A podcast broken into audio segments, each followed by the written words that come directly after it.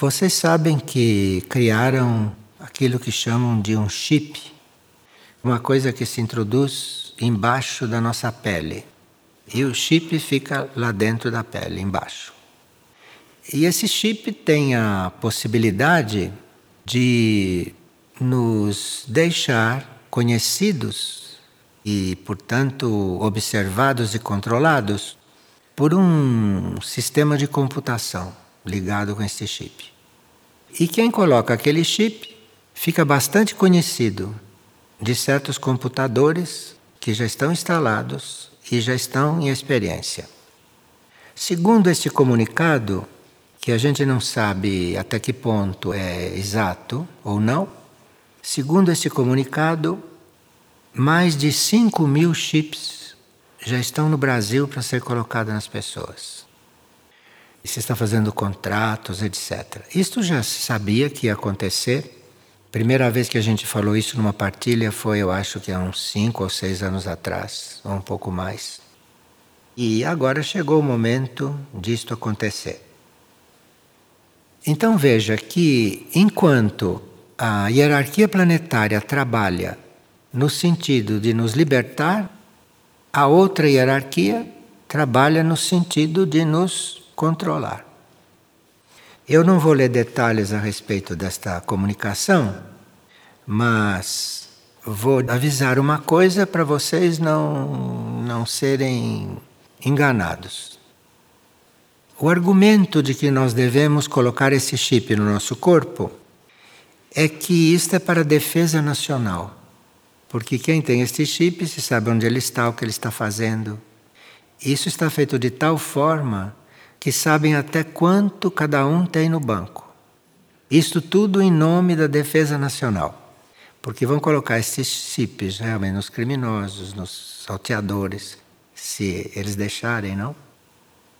Isto, embora pareça uma coisa de ficção científica, isto foi tido como ficção científica quando se soube que isso ia acontecer um dia. Mas já está acontecendo, não é ficção científica.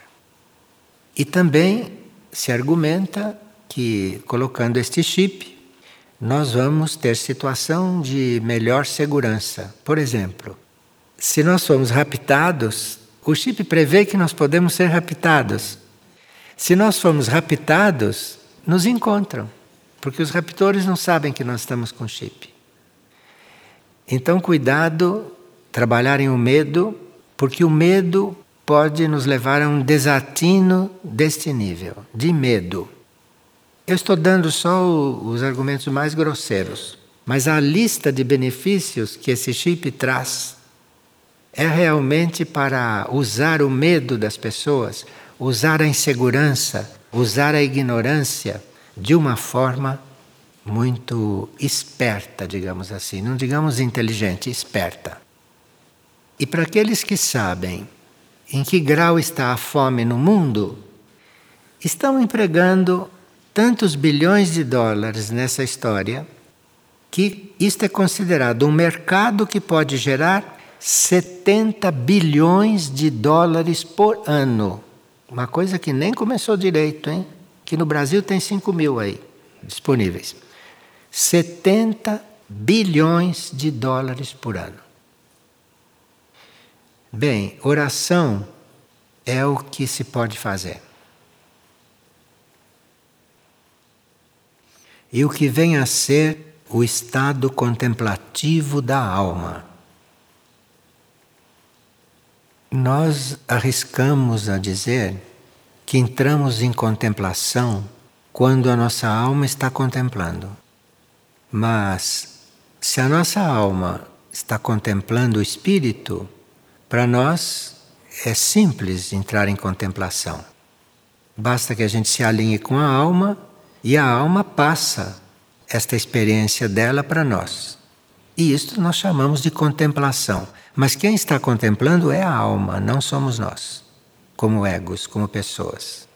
A alma deve estar contemplando o espírito, porque isso é o caminho dela. A alma que consegue contemplar o espírito já é uma alma que começa a se realizar. Então, se a alma está contemplando o espírito, nós aqui podemos pedir a graça da contemplação, mas o que estamos vendo é a contemplação da alma, que nos coloca em um certo estado.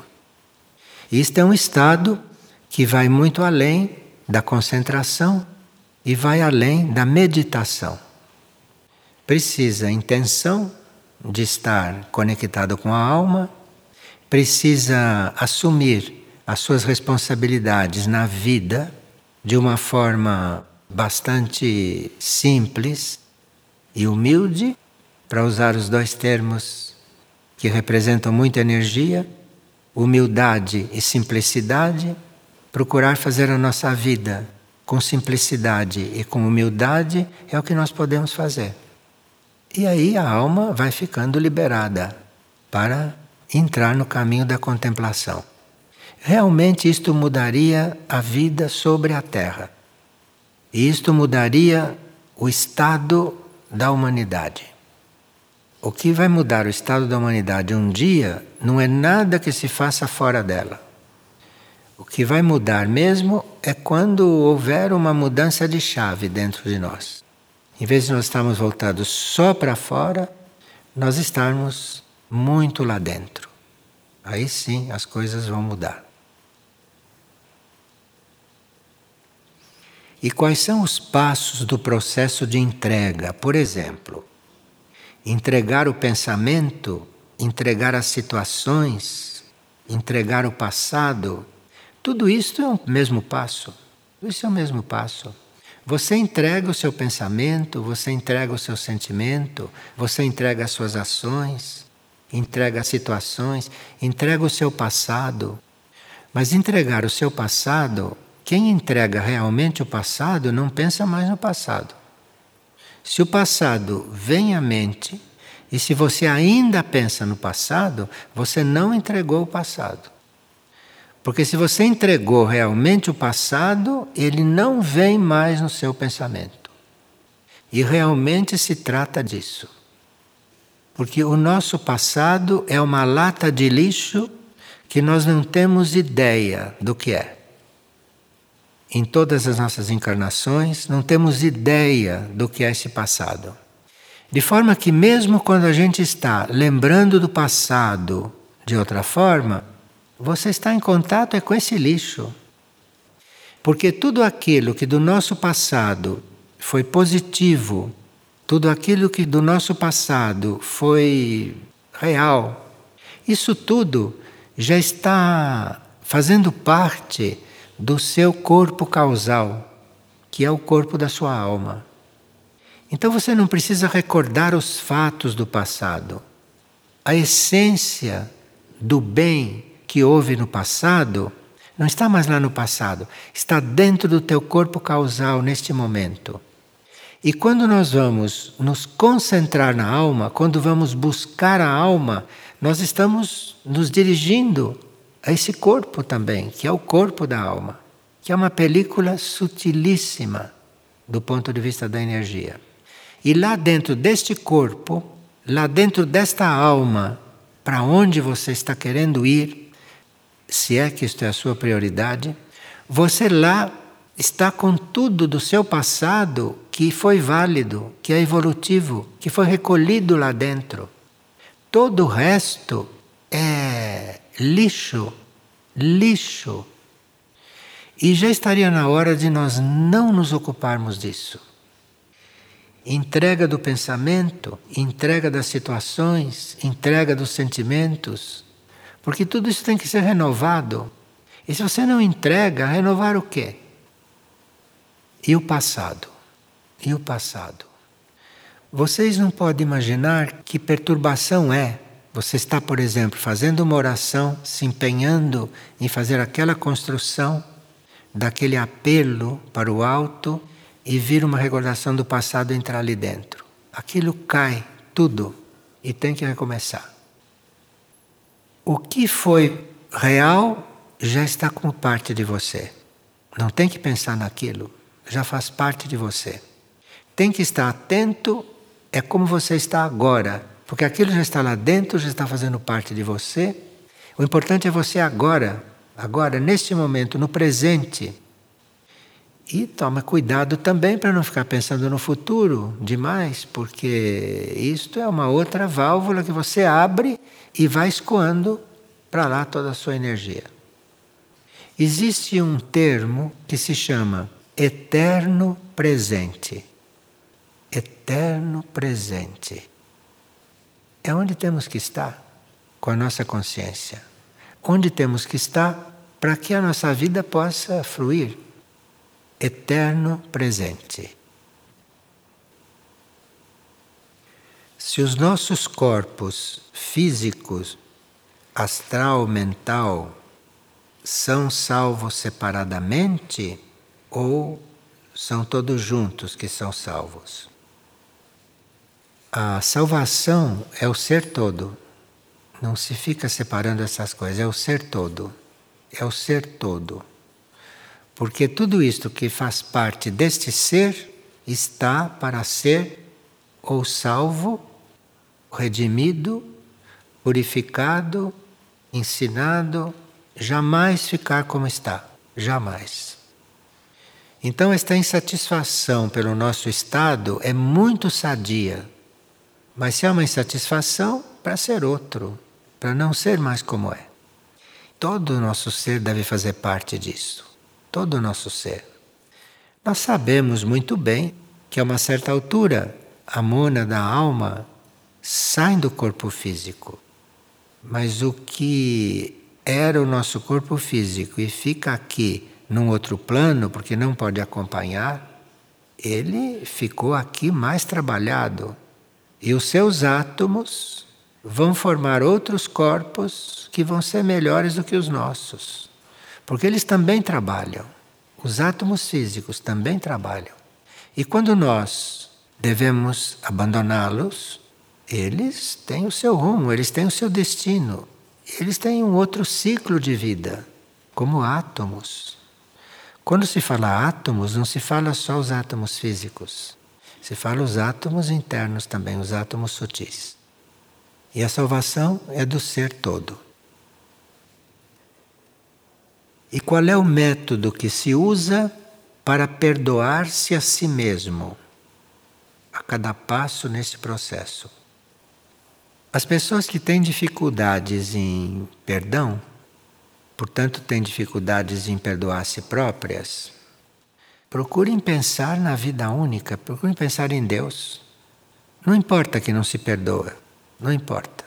Não encontra o jeito de se perdoar ainda não encontrou aquele tanto de amor necessário para perdoar a si próprio, muito bem, tenha fé que um dia vai encontrar esse amor para começar o perdão por si mesmo, porque todos nós né, precisamos nos perdoar em princípio, para depois começar a perdoar os outros, perdoar tudo. Mas se não perdoa a si próprio, como pode perdoar um outro? E o perdão desliga aquilo que está ligado. Então, aquilo que está atado, ligado, obstruído, o perdão solta. E aquilo tem o seu destino. Mas se não consegue perdoar, coloca o seu pensamento no único, porque do único vem uma energia que vai te ajudar. No silêncio mental, isto é, se nós estamos pensando elevado, pensando em algo elevado, Aí vai ser possível silenciar um pouco a mente. Nesse silêncio mental, os pensamentos vão mais devagar, vão mais lentamente. E aí você pode observar o que está pensando, porque normalmente a gente pensa tão rápido, tão depressa, que nem sabe o que está pensando, não se dá conta do que está pensando. Então imagine como está essa mente. Agora, no silêncio mental, esse pensamento vai se acalmando, a calma emerge para todo o ser, e disto vai emergir uma compreensão sobre aquilo que precisamos compreender. Mas sem calma, sem silêncio.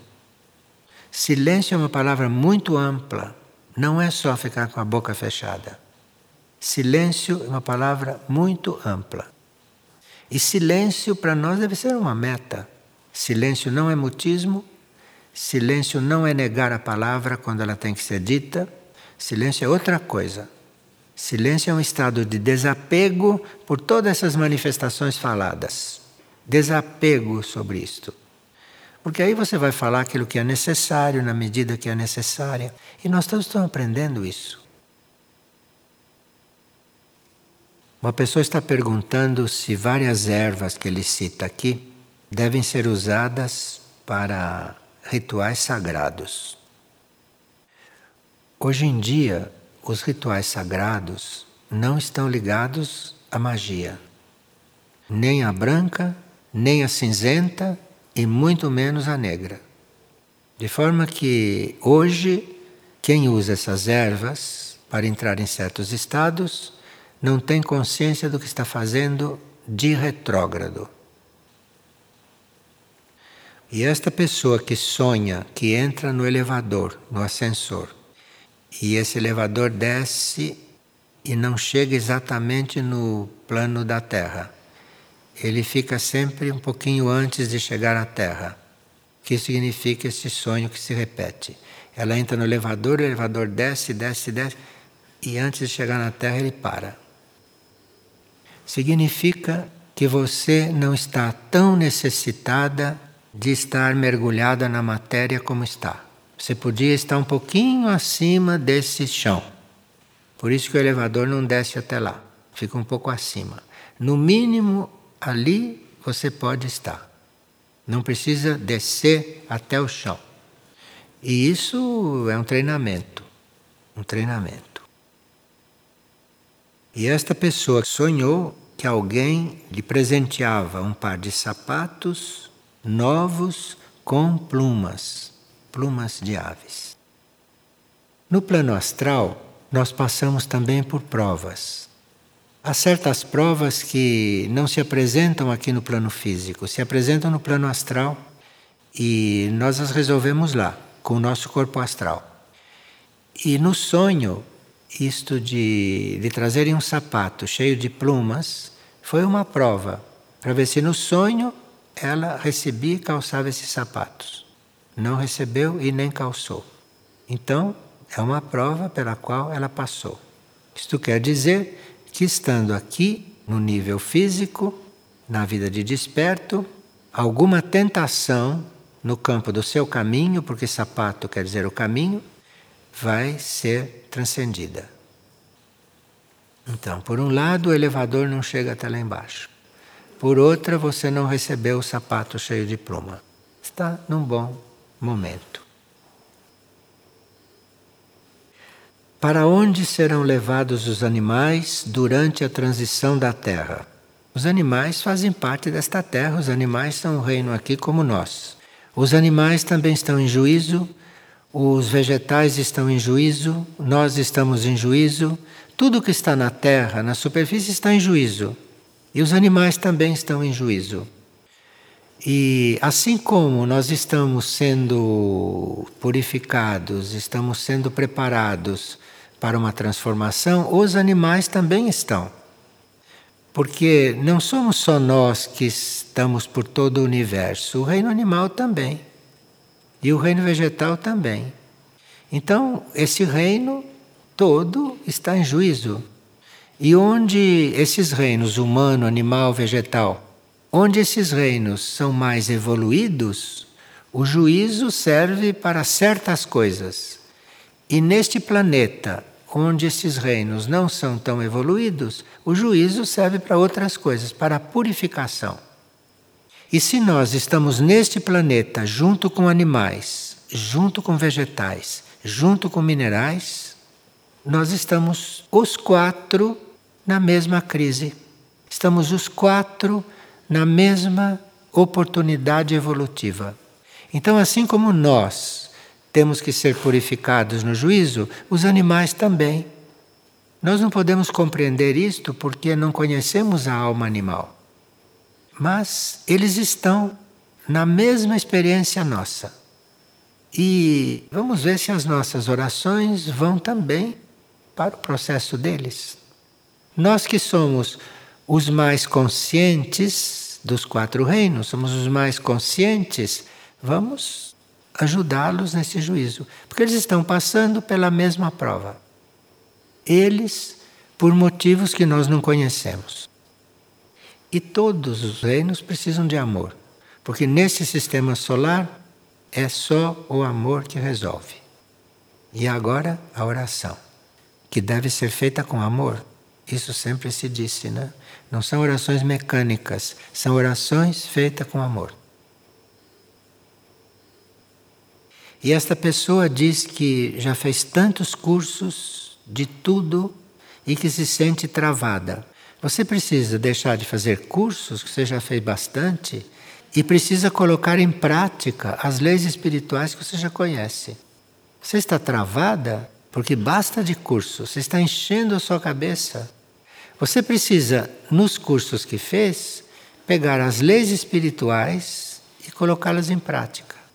E aí você não está mais travada. Parece que já fez cursos demais.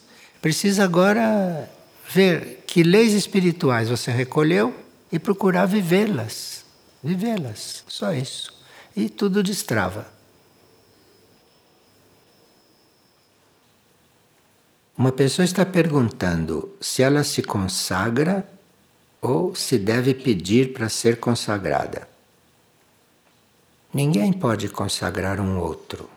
Existe uma cerimônia da consagração, que é uma cerimônia que faz parte do processo evolutivo da pessoa, mas a cerimônia acontece com aquele que internamente já se consagrou. Senão a cerimônia não, não faz nenhum efeito. Então, ninguém pode consagrar um outro.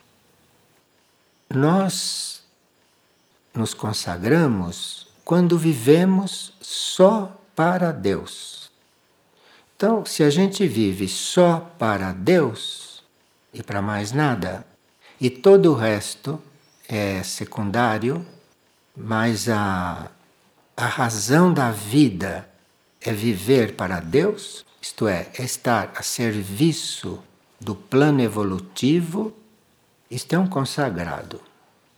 Então é o indivíduo que se consagra, ou a alma do indivíduo se consagra. Alguns já encarnaram consagrados, porque a alma já estava consagrada.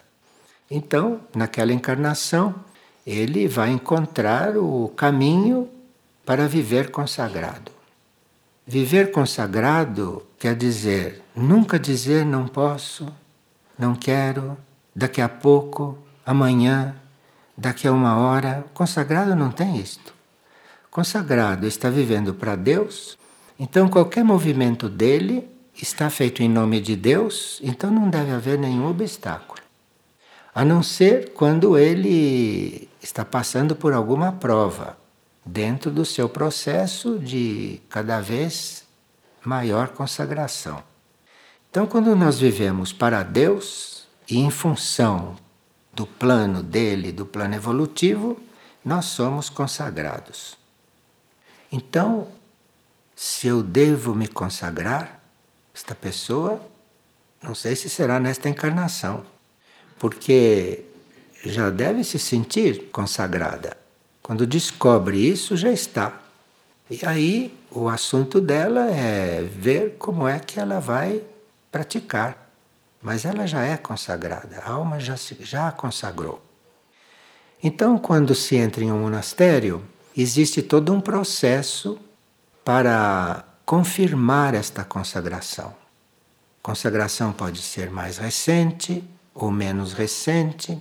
Então, em um monastério pode haver seres em todos os graus de consagração, mas aquela íntima necessidade de estar realmente consagrada deve existir na pessoa. Senão ela nem consegue ficar no monastério. Então ela precisa realmente estar consagrada na consciência dela. E o monastério vai colaborar para que ela fique cada vez mais disponível, cada vez mais perto de Deus. Porque o consagrado, o que quer é estar em Deus. Ele quer estar em Deus. E o monastério deve lhe dar a possibilidade de estar cada vez mais perto desta situação.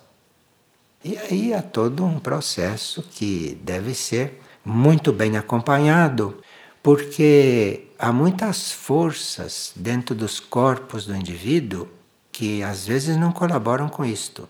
A alma pode ter se consagrado, mas ela entrou num corpo para estar encarnada.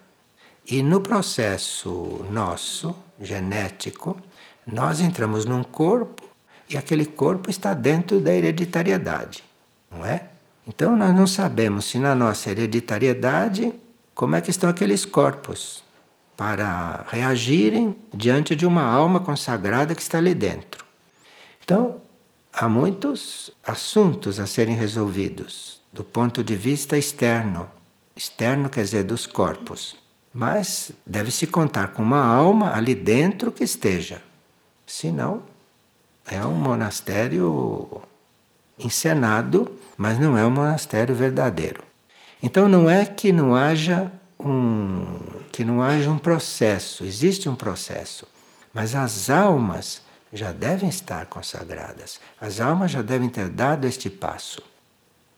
Agora, nós não desconhecemos que estamos num processo de transição do planeta. Então, pode fazer parte do serviço de algum monastério acolher seres que precisam ser estimulados a dar este passo. Porque ou dão este passo ou não se sabe o que podia acontecer com eles. Então, o monastério, dado que estamos vivendo uma situação de emergência no planeta, monastério deve ter estrutura, deve ter energia, inclusive para acolher seres.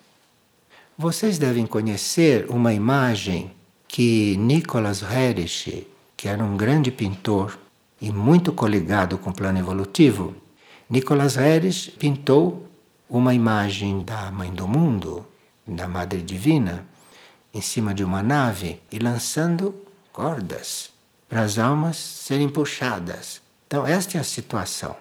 E ela estava vestida não como uma mulher comum, mas estava vestida como parecia uma monja. E ela então lançou a corda e estava puxando as almas.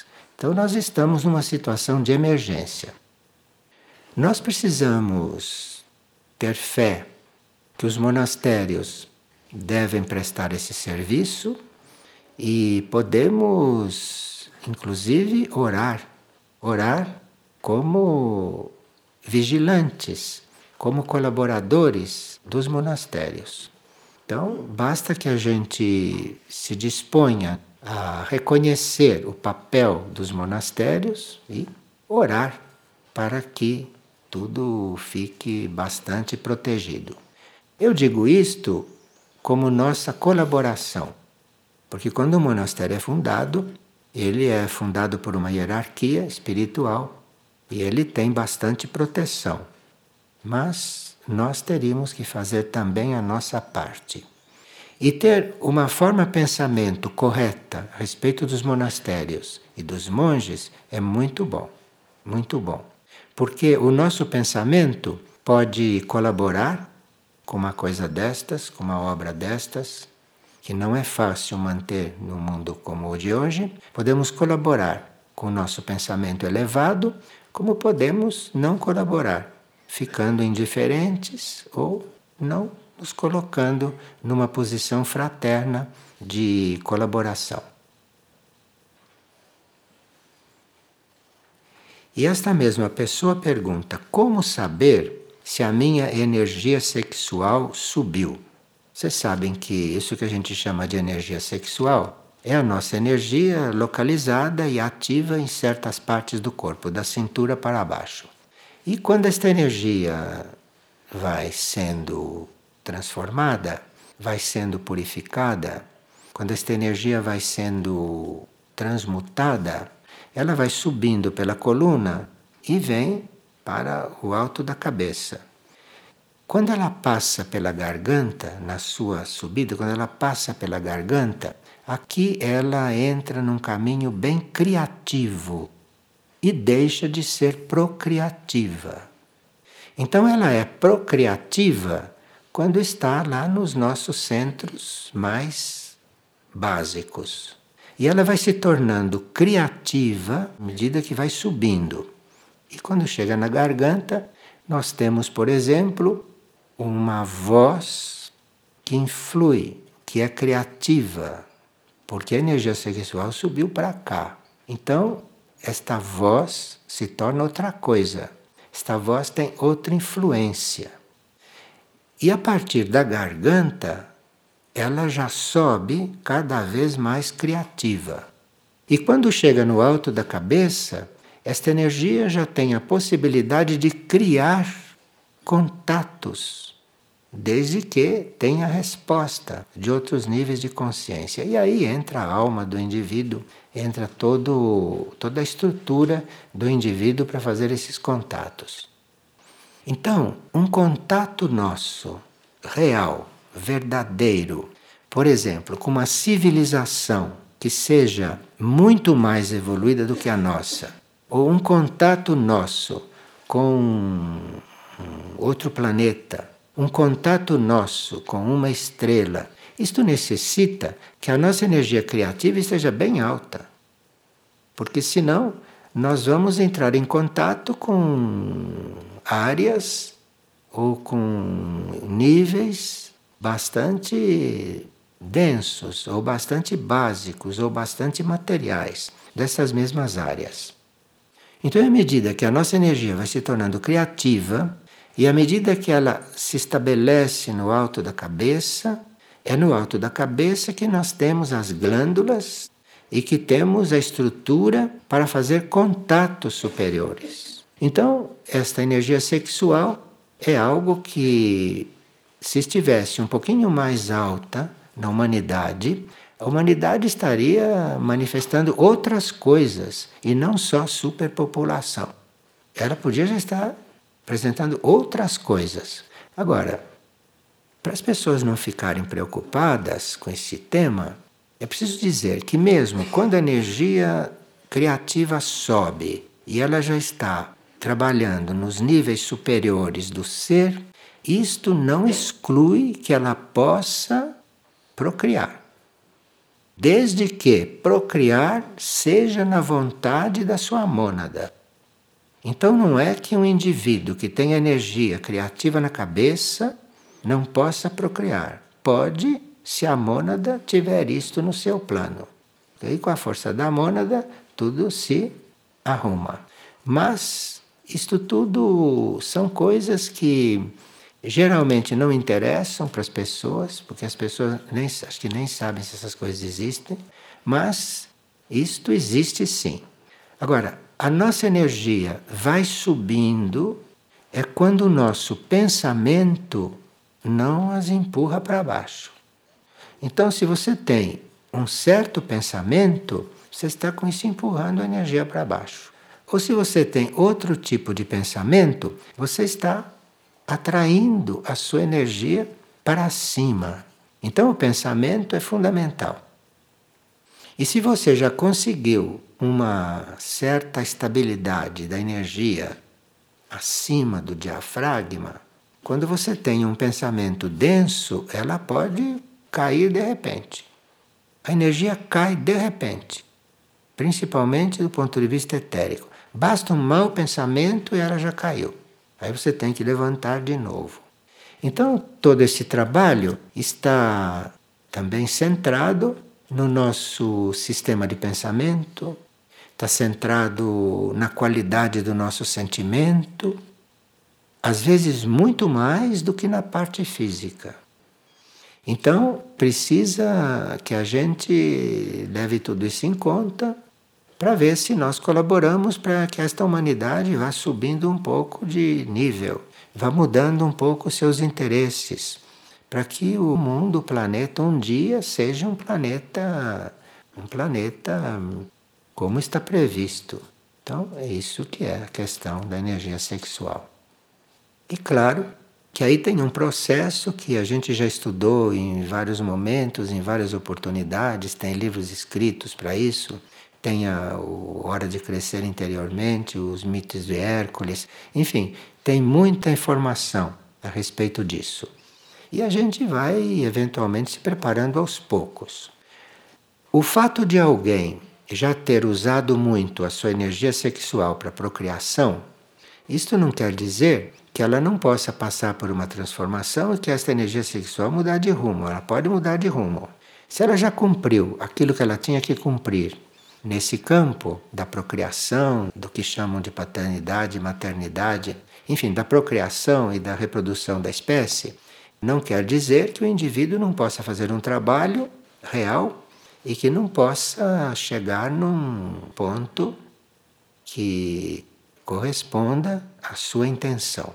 Então, cumprida esta parte do karma, esta tarefa, inclusive de procriar, se isto terminou na vida do indivíduo, ele pode sim fazer um outro caminho. E claro que isto dará um sentido de muita liberdade para todos aqueles que ele pôs no mundo. Se a energia vai subindo, aqueles que ele pôs no mundo se sentem muito mais livres para serem o que são.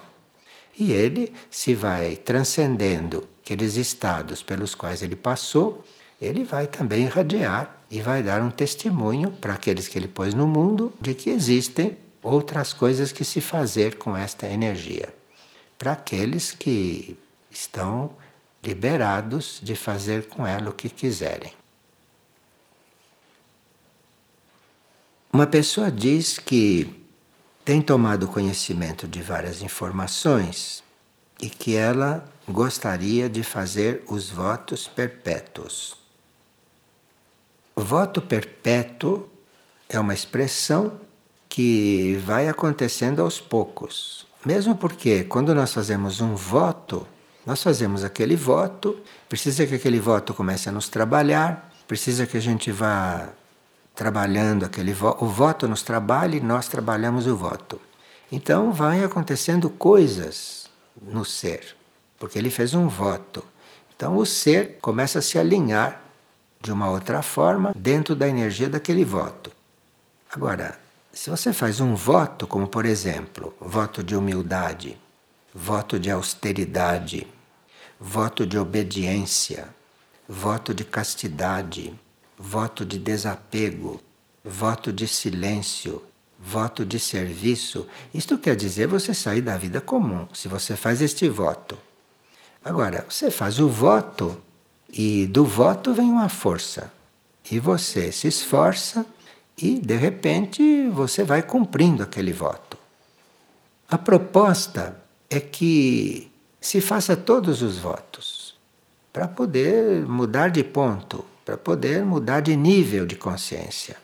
Mas se a gente não pode fazer todos os votos, vá fazendo um por um, porque cada voto que você aperfeiçoa, que seria aquele para o qual você tem mais abertura e mais facilidade, na medida que ele vai se confirmando, isto vai ajudando os outros. Como se uma rede que liga a todos fosse ajudando os outros.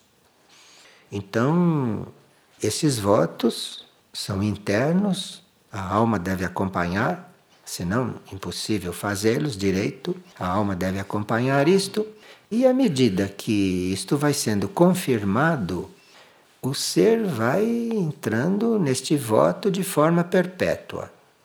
Mas isto não acontece no começo. Quem faz um voto tem caídas. Quem faz um voto tem, às vezes, reações de várias partes do corpo. Então tem que ir trabalhando este voto que ele fez.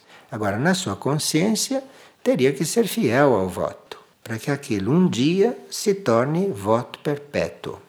Então a pessoa pergunta se ela pode fazer um voto perpétuo. Ela pode fazer um voto e depois precisa ver se este voto se torna perpétuo. Mas ela faz o voto. E aí vai ter a energia da meta daquele voto. E esses votos são muito significativos. Nós sabemos que somos orgulhosos. Sabemos que todos somos orgulhosos, em maior ou menor grau. Então você faz o voto de humildade. Você vai ter que trabalhar muito, né? Porque orgulhoso como natureza que você é, vai ter que trabalhar muito este voto da humildade. Mas aí a vida vai te apresentando as provas. E à medida que você vai vivendo as provas que a vida traz, você vai desenvolvendo a humildade.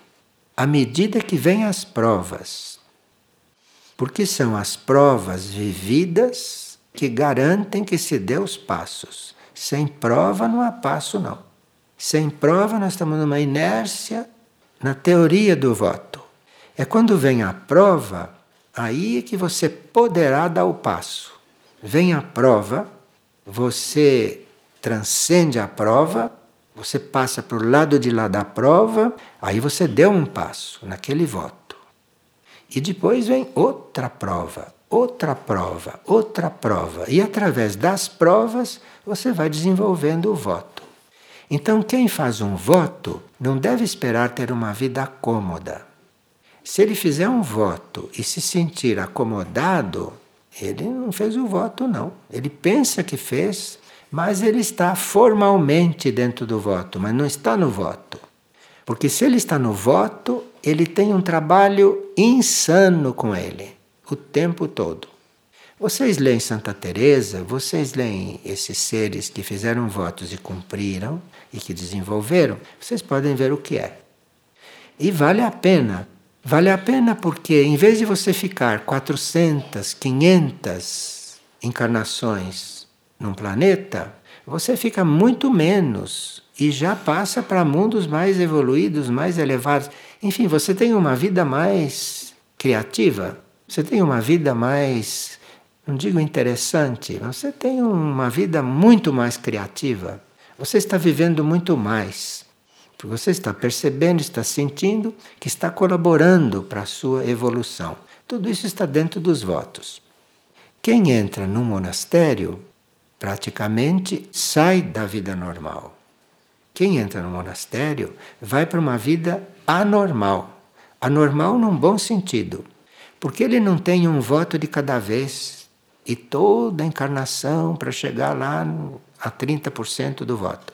Para ele é proposto fazer todos, todos ao mesmo tempo. E como um ajuda o outro, no assumir todos, você vai desenvolvendo aqueles que dizem mais respeito ao seu estado e à sua natureza, isto vai ajudando aqueles que para você são mais difíceis. Por exemplo, fazer voto de castidade. Isto é fácil. Pessoa tendo força de vontade, ele manda uma ordem lá para baixo, castidade, pronto. Se ele é primeiro raio, está feito. Mas castidade não é só isso. Isto é muito simples de você controlar e até dominar. Tem até muita gente que não tem voto algum e que consegue fazer isso se quiser. É só por vontade ali e pronto. Não é só isso, mas digamos esse é o, a chave. Sem isso não tem começo. Mas aí quando isso está conseguido, aí que começa o trabalho com a castidade, porque é a mente. E a mente? E as energias? Como que as energias vão reagir? Como que a mente vai reagir? Como que o corpo astral vai reagir? É um trabalho árduo. Você pode estar lá como você escolheu, como você prometeu, mas tem muita coisa fervendo dentro de você e tudo isso é o processo da castidade. Nós aqui já fizemos um estudo sobre as causas da incastidade. Tem lá o ABC destas coisas. Então, nós não fazemos votos perpétuos. Nós fazemos o voto. Depois precisa ver se vão se tornar perpétuos. E quem faz um voto tem muito o que fazer dentro de si não tem tempo para perder tempo com nada. Que quem fez o voto tem trabalho o tempo todo, porque ele está se observando se as coisas que ele faz, inclusive automaticamente, estão fora do voto. Só ele pode ver isto. Que ninguém pode ler na consciência dele. Ele é que deve se observar. Então, tem trabalho para a vida inteira. Nós ouvimos falar que o trabalho dos monges é orar e que estão orando o dia inteiro em algumas disciplinas e parece que não estão fazendo nada. Eles estão lutando muito mais do que nós, que não estamos lá. E claro que para isso precisa uma vontade superior, não só dentro do próprio ser, como uma vontade superior que o quer lá dentro. Isto é, a vontade da mônada, vontade do espírito. Mas esta pessoa é muito bem intencionada e, se for mesmo persistir, vai ter muito trabalho. Escolha primeiro o voto que para você é mais simples, comece por ele, aí vá treinando que as provas virão.